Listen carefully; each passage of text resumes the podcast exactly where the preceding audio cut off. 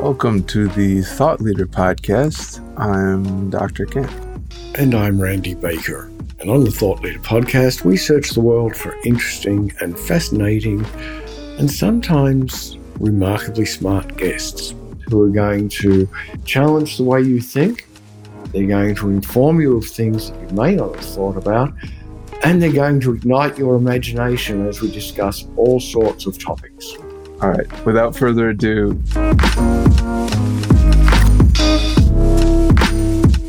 good to talk with you, Lisa. I love the fish swimming around your head. If folks are listening in and they can't see, um, there is a beautiful fish tank, fake one, but it, it feels real. And actually, you know what? The real answer is it is real because we're on Zoom. So theoretically, even if it was a real fish tank, it would still be on TV. So that's right. So nice to talk with you, and we'd love to hear more about uh, Lisa. What's what's your world? What what do you do? You know, my world is is crazy. Uh, just give you a little backstory. So I'm from Canada, and I'm sure my accent every now and then and the odd hey is gonna pop in there and and give me away. And but I'm from Canada, born and raised in a small town in Saskatchewan to entrepreneurial parents. My father was an RCMP who decided in the 70s to actually buy a farm, which never happened in the 70s and never farmed a day in his life. And so I was born and raised on hard work great ethics and the entrepreneurial spirit. And so uh, I'm wanting to be a cop actually. And so I did go into law enforcement and I was a cop for all of uh, six weeks and eight months or eight months and six weeks, I guess. I worked in the for the city of St. Albert in their sex crimes and realized that that was not a place that I wanted to be. Mm. And so I went back to school and got my psychology and I was eight I guess, eight credits shy of getting my degree when I decided I had gotten my first job as a private investigator and uh, got hooked and never completed my degree. Did about six weeks working for somebody else and said, I'm doing this on my own. These guys haven't got it figured out, right? And I've never looked back. And I've been in the entrepreneurial world ever since. Exited my first private investigation company and built other businesses from there and fast forward to today, talking to both you, Randy and Kent. Right. So I'm looking, Lisa. I, I have a very, this is a very serious question. Don't laugh. Okay. So I'm looking at your website and you've got this amazing cursor, which is a club chair. Yes. I, tell me about the club chair and why you chose that to be the cursor on your website. Well, I'll tell you why. In the past, probably since about 2015, I have had the extreme pleasure of working with some amazing thought leaders, people like Tom Hopkins, sales legend, Patricia Fripp, you know, presentation speech coach, Grant Cardone. And while I worked in the backside of their businesses, really understanding operation and how thought leaders really work and think and so forth, I started thinking about the red chair philosophy. And there's so much, you guys know now, there's so many people out there who claim to be experts, who claim to be gurus, who are so full of. So I thought, you know what? We need a hot seat, a red chair. And so that became oh. the ah. thought process behind this red chair and it's just become my signature and you know i'm in the clubhouse lots and i sit in my red chair and have great conversations build relationship capital and really wonder are you true to who you are or are you full of that's i like that cool. what i think is interesting is you you leave a good bit of space there in music they call that a gate it's like yep. in in club music i like it. most people do like a you know a load of or like a, you know, but you've just got a really nice silence there. Just had to butt in with that. Yeah. You know, my my dear mentor, Miss Patricia Fripp, always says, leave a gap in the story wanting people to know, to know more. She's great. Yeah. And so if, if we dive all the way back, yeah.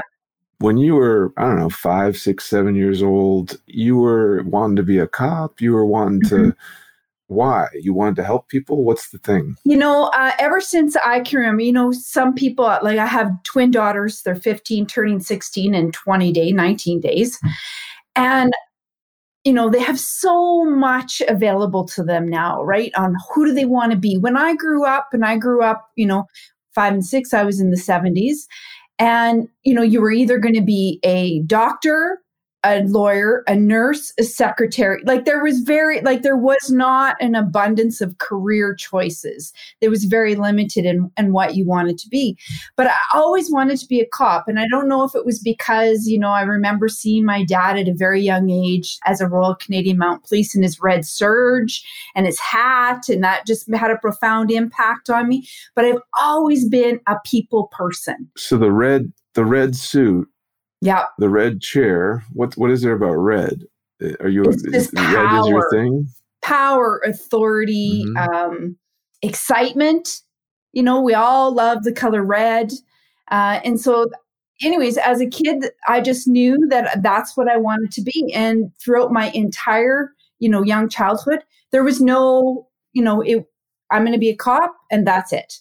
I'm going to help people. I'm going to make a difference in the world.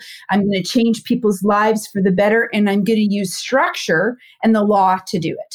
And so how did you you ended up backing away from police service? So my my my Yeah. father is a child abuse expert. So he's now finally retired at what what is he now 76. Yeah. But but dealt with child abuse victims unbelievably horrific to even Ugh. think Yeah. about. Is that is that why you backed away from that or what what was Yeah, I think at, well, two things. One, I knew, you know, that would have been in the early 90s. uh, Women in policing, there was not a lot of women. So in in the sex crimes division, there was one woman, one detective, and about 25 men. And I knew that it was going to be an uphill battle to create impact and change. And if I wanted to move fast, and remember, entrepreneurial spirit, confined to very strict structure, red tape. I knew that if I wanted to really make impact and have change and make money, that I had to be an entrepreneur to do that. And that's why, truly, why I left. so the red serge suit, the red tape, the red chair. You know, Kent, I've never thought of it that way, but thank you for making those, the, you know, connecting the dots. Love that. So let me, you shared with us that you had twin, almost 16 year old daughters. Yeah, that's right. So they they have a mother who was a cop, had an investigation company, is now doing this sort of thought leadership coaching, which is kind of investigative as well. Oh, 100%. What what are what are you expecting your influence on them to be? How how is your background going to influence them? At 16, they're starting to make decisions about their lives. Yep. So my goal for my children, and, and they'll laugh because we, you know, oh, do we, you know, they'll say, not another piece of advice, mom. Everything is a teaching and learning moment in this house. It drives them absolutely crazy. But I really want them to become an eligible receiver of life, of opportunity. In other words, I want them to really be the person who will attract opportunities. And when they are an eligible receiver, then the sky is the limit. I don't want them to live up to their potential. I want them to surpass their potential. And today's day, I mean, there's just ample opportunity. It's just what door are you going to open next? And so, really questioning, using intelligently curious questions to ask, you know, why not? Why? Like, and never having this limited belief you know, and as a young girl, I mean, my parents were amazing. Like, I do not have the sad story, right? Like, you know, grew up poor, you know, I just don't, that isn't my story. I had amazing parents who are still alive today that always, always gave me the gift of opportunity. And I just want to extend that to my children. The opportunities look different now than they did before, right? It's a different world. So I hope that kind of answered your question, It- it Randy. does. And it, it's interesting because all I could think of while you were talking was preacher's kids. So now let Yeah. me expl- let me explain this one. Um, Okay. preachers' kids, when they reach that 16 years of age, often rebel because they've heard all their life this thing. Yeah. Do you have any fear that your kids are going to rebel? Because what I just heard you talk about was what you do now, which is fantastic to hope for that for your children. But do you yeah. have any fears that your kids are going to rebel because they've heard it so much? No, and I'll tell you why. Because we've allowed them the freedom and the flexibility to make their own mistakes. Mm-hmm. And I think that's the difference, you know, and they've made mistakes along the way. They've made some big ones, they've made some small ones. Um, nothing detrimental and life threatening, of course, because they're 16. Mm-hmm. But they've always known that regardless of what happens, whatever mistake they make, they need to tell the truth about it and that we my husband and I will never get mad and will deal with the consequences accordingly. But they have to have the flexibility to make the mistakes. In a preacher's now I'm not a preacher and I don't have a friend who anybody has a preacher but I can only imagine that perhaps there is the confinement of lack of flexibility. And maybe in some cases and maybe not that is why they go off the rails. But I don't know that, and I'm not an expert, so that would be only my humble opinion. Mm-hmm. Cool. So if if we went to the um the people who gave you sermons growing up, yeah, the your parents, how would they describe your craziness, your quirkiness, your secret hidden talents, your spider mm-hmm. skills? well, uh, that's a really good question, Kent, because my parents often get asked, What does Lisa do? Because with social media now, right? And I don't think they really can totally explain today what I do. But I do know one thing they support whatever I do. The fail. I mean, I've done more wrong than I've done right in business, and I and I think you know anybody who's really had any kind of success, and I don't mean success as in dollar sense. I mean in success in creating impact and change in people's lives. We've all made mistakes. Randy, you've made mistakes. I'm sure Kent as well, mm-hmm. right? So, um, no. Not me. but you know, it's interesting because everybody says, "Oh, you know, I'm afraid of the failure, and the failure is a learning opportunity." But I actually like to pivot that just slightly. I like to think of it as a discovery opportunity, not a learning opportunity, because learning implies that we have to do something. Discovery is about what's exciting in, in the happening in that experience, right? And so I always say it's always about the discovery of the fail, not really the learn of the fail. So, how do you explain it to your parents what you do? I tell them I make impact on people's lives and I take them from where they want are today to where they want to go. And I've got multiple tools in my tool chest that does that. And that's literally simplistic they let you get, get. They let you get away with that? They do. No, no. Okay. Well, that, that's great. That's, that's really and then sweet. I tell them, and if you don't really understand, I wrote this article, or I, you know, and that then they'll read, and and that that will give them some more insights. That's awesome. So if you know if we go with a red theme let's say yep. let's talk about a red coffin or a red hearse like with some velvet inside it. Life ends at some point. Uh, you've got yes. a couple amazing daughters. You've got your your partner. But what is what's the big thing that's going to happen between now and that next red velvet experience you know, that is a really, you know, nobody has ever asked me that in that way. Number one, I got a book coming out. And so I hope that my book is my legacy to my children. I hope that they will become eligible receivers and carry on the generational legacy of always being the person who will attract the attention that you want and never miss an opportunity. And I hope that when I'm at my funeral, that everybody has a good glass of whiskey and celebrates life and everything that can happen afterwards. That's all I can pray for. And I've stumped you, gentlemen. no, I was thinking about the whiskey. Sorry. Yeah. Was, uh... and hope, hopefully it's a little Pappy Van Winkle, but that's a little hard to find. So. Okay. So, your book, tell me about your book really quickly because we're running out of time. But I'd like to know in, uh, in like six words what your book, how your book is going to change people. So, not what it's, it's about. about. Yeah, it's about. Uh, so, the book's title is called Intelligent Curiosity. And it's truly the art of finding more in life and in business and with your children and how the successful think and act. And I've written it with the legend, sales expert, motivational speaker, Jim Cathcart.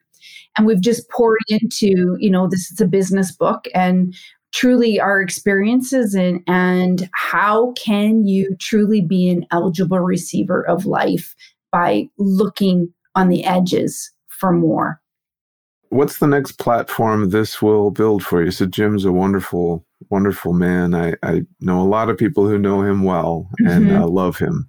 Yeah. So what what does this build for you, especially as you're looking towards you know your legacy in, in your children? But what is what platform does the book give you? Are you are you going to speak more? Are you what's the goal? Yeah. So uh, Jim and I had a conversation about this just the other day, actually. And so, will I speak more? Yes, I hope to speak more on the topic of intelligent curiosity and, and the art of finding more and being distinctively unforgettable. I'm not really sure. You know, it was a bucket list. So, what does it do for me in the future? I don't know, but I'm excited to find out.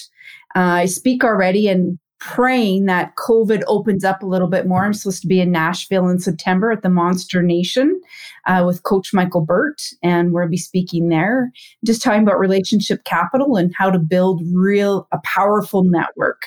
Because I think right now with COVID, one of the things that is really for me has come to light is that you can give up all your money but your network is really truly who you can fall back on when you need to pivot and adapt and you know recreate yourself. So many people are recreating yourself especially in the influencer world and the thought leadership world especially those who were public speaking and all of a sudden their businesses were absolutely crushed by covid right?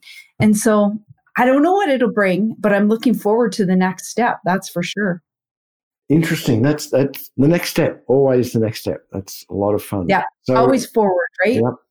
So, Lisa, we're coming towards the end of our time together. I have sure. two questions. Okay. The first one is uh, you've spoken about reputation capital a couple of times yeah. during this conversation. So, my question about that is why do so many people not capitalize on their reputation as much as they could? And the second question is, how can our listeners find you if they find if they okay. want to connect with you? I'm going to answer the first because that is like so near and dear to my heart. So why do people not capitalize on their relationship capital? Takes a lot of work to build real relationships long term. And it's always about the other person. It's never about you. And I think people fail. Like, I don't know how many times I've been in a in a conversation, a brand new discovery conversation, and I just want to know about them. I just really want to know who they are. Why are they the way they are? You know, how are they the way they are? Mm-hmm. And it's, they're always selling, right? People think about themselves first and what can I get out of the relationship first? And true relationships, true relationship capital, when your wallet is abundant, is about them and not about you. And that takes work and discipline and a hell of a lot of follow up. yeah. And where can we find you? So you can find me at lisapatrick.ca and all my handles are there. Or, you know, join me in the clubhouse under Lisa Patrick. Like, I love Clubhouse. Randy, Kent, let's have a room. Let's have a conversation. Let's inspire people to be great and become the person who will attract more opportunity. Awesome. So nice to talk to you. Um, really uh, inspiring. And there's no doubt that that your daughters have a lot to look up to as they turn oh, thank 16. you. Truly, thank yeah. you. I appreciate that. Uh, if they follow in your footsteps, they're, they're going to do extraordinarily well. So, congratulations on that. Appreciate that very much. Thanks, Randy. Thanks, Kent. And, you know, thank you for the opportunity to be on, on your podcast today. I mean, uh, I'm humbled and grateful, truly. And uh, when Coffee with Lisa fires back up, I have a podcast. It's uh, in the fall of season four. I'd love to have you gentlemen on as my guests. That'd be awesome. So thank you. Thank you. Looking forward to that. I like coffee, and, and now I like you. So two, two good. Sounds good, Ken. All right. Take care. Take care. Thank you.